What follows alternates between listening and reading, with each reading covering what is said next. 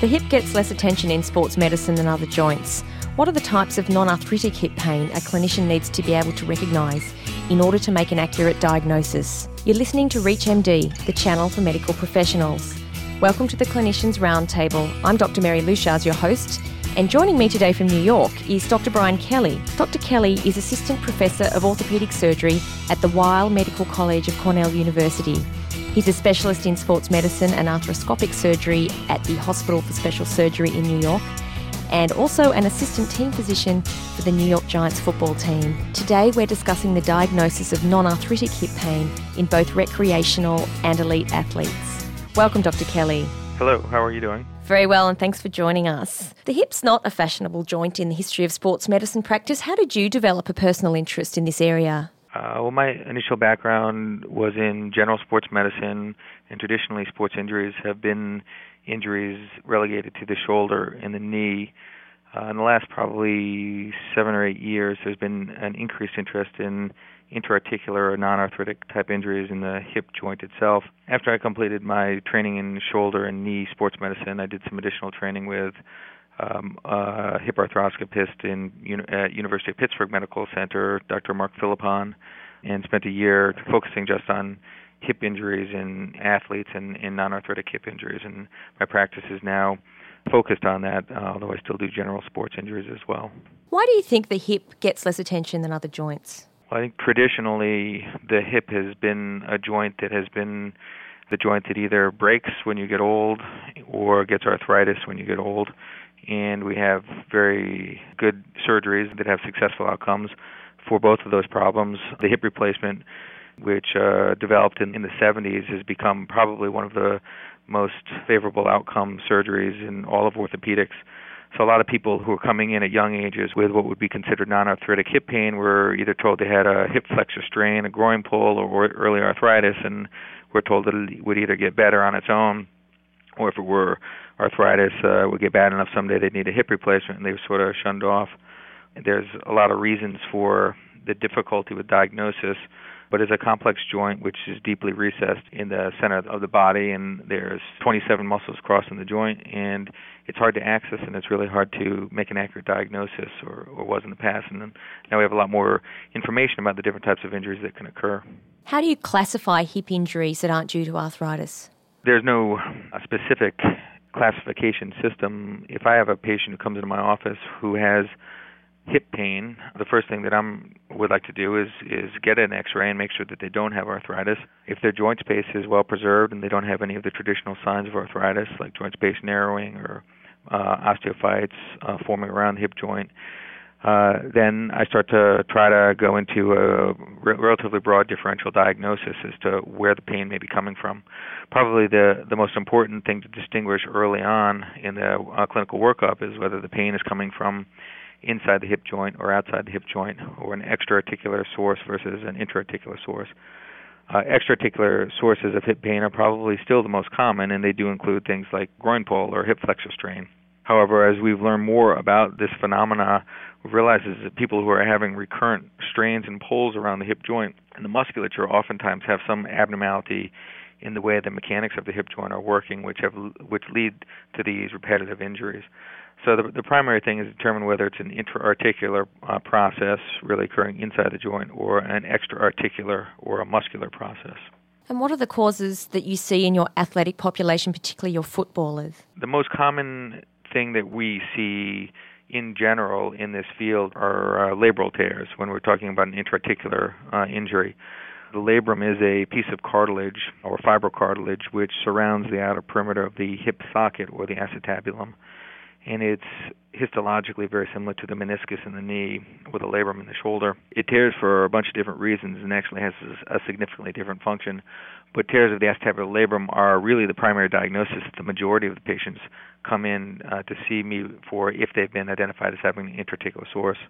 There are, however, a bunch of different reasons why a labrum will tear, and once you've identified the inside of the hip joint as being the source, then it's a relatively long drawn out process trying to figure out why did it tear in the first place uh, what were the underlying causes. What are the symptoms of labral tears apart from say clicking and pain? Are there anything else that clinicians can look out for uh, people with labral tears will complain of uh, pain in their groin. Most people will complain of uh, problems when they're sitting for a long time, and in fact, oftentimes will have less pain when they're up walking around, which distinguishes it significantly from either a muscular problem or a arthritic component. A lot of times they have pain with rotational maneuvers, so getting in and out of a car will be difficult. Prolonged periods of sitting for a long time and for a car ride or even through a movie sometimes will cause a lot of discomfort, and it's probably due to the labrum getting pinched in the joint, oftentimes between fairly significant bone spurs that, that exist, particularly in the setting of impingement. Which sporting activities place the most load on the hip joint, and what are the forces involved? Uh, well, I think the primary things that affect the hip joint are high impact loading, so axial load uh, that is generated through the hip joint, and uh, then things that, that uh, place the hip into a deep flexion angle. But any sporting activity where the involved leg, uh, where the foot is fixed to the ground, a fixed femur, and the pelvis rotates across it with a rotational component to it, can lead to significant both rotational and shear forces across the hip joint and almost any athletic activity will do that. Uh, even things like golf, where you're rotating through a golf swing, where your foot is fixed down to the ground, creates a tremendous amount of rotational shear forces across the front of the joint. Probably the biggest, uh, the sports that that are the worst for the hip joint are, are impact sports. Um, if I think of any of all the sports that you can think of, probably the one that combines all of the things that are bad for the hip joint is a sport like squash, where there's a high impact load across the hip joint on a hardwood floor, but you also go into a deep squat or a lunge oftentimes to try to get the squash ball, and then you twist on it all at the same time. So the three main components, which is axial loading, high flexion angles, and rotational shear forces, are all combined into one sport. At what age do you start seeing labral tears in athletes? You can see that at any age, but uh, typically they start in athletes sometime in the mid to late teens. Oftentimes those are misdiagnosed, however, as a groin pull or a chronic groin strain. Probably the most common age group that we start to see it in regularly are people in their late 20s and early 30s because those are the people that have, maybe have always had some sort of problem with their hips or with groin pulls sort of ignored it and then have gotten to a point where they maybe even retired from their high level sport, whether it was collegiate or professional, but then they're starting to have difficulty with just recreational activities or even with sort of normal activities of daily living. And that's the group when they come in, they have had labral pathology and oftentimes bony femoroacetabular impingement that has gone on for years. They've sort of ignored it, and now they've gotten into an area where the cartilage inside the hip joint has started to break down, and they're crossing over into the realm of non arthritic to early arthritic hip pain, which obviously is a downhill spiral from there. If you're just joining us, you're listening to the Clinicians Roundtable on ReachMD, the channel for medical professionals. I'm your host, Dr. Mary Leuchars, and joining me today is Dr. Brian Kelly from the Hospital for Special Surgery in New York. We're discussing the diagnosis of non arthritic hip pain in athletes. Dr. Kelly, you mentioned femoroacetabular impingement. How do you diagnose this clinically? Uh, impingement is a, a condition where the shape of the femoral head, which is the ball portion of the hip socket, doesn't adequately fit within the hip socket or the acetabulum. The reason that this occurs is probably congenital or developmental, meaning that it occurs at a process either either when you're first born or during the early stages of development uh, when the hip is remodeling or molding itself into its normal shape. When the hip joint doesn't fit properly, there becomes bony impaction between the femoral head and the socket at different ranges of motion. So the diagnosis is typically made with in a patient who has no radiographic evidence of arthritis, but has hip pain, typically with decreased internal rotation, where the knee is brought inward toward the midline, what's called an impingement sign, where at the end range of your motion you get a sharp pain, catch, or a locking sensation.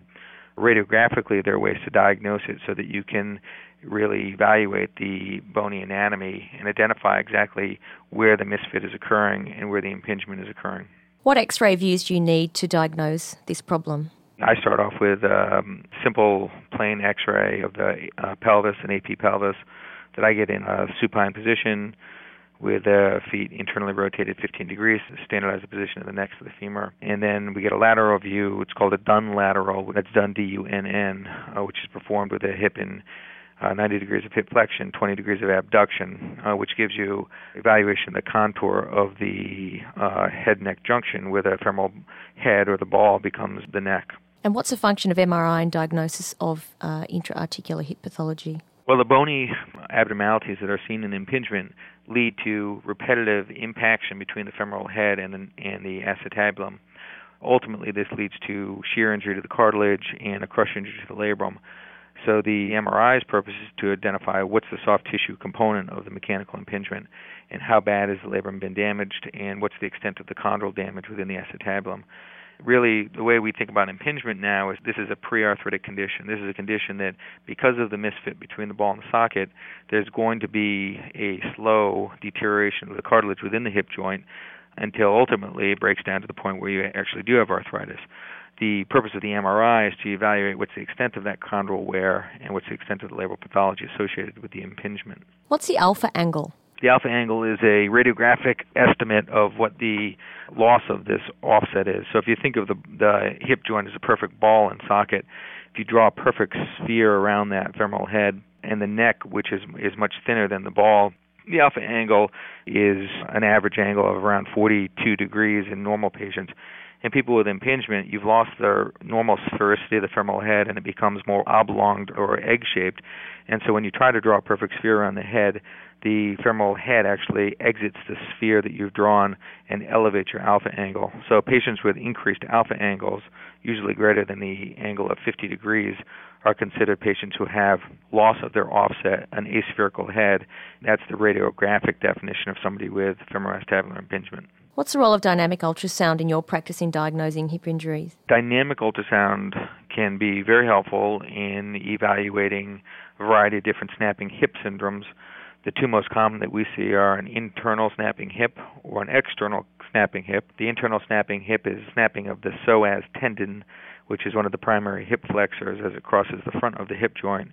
It can snap over the acetabular rim, femoral head, or something called the iliopectineal eminence, which is a bony protuberance off the anterior aspect of the acetabulum. The role of dynamic ultrasound in the setting of internal snapping hip is to try to prove that the sensation that the patient is getting when they feel a pop and they have pain is actually occurring by the snapping of the psoas tendon over one of those three bony protuberances external snapping hip, which is snapping of the iliotibial band over the greater trochanter, occurs in the lateral aspect of the hip. And the same thing, sometimes it's nice to prove that what you're seeing or what, what the patient is feeling and what you're observing clinically is truly what you think it is.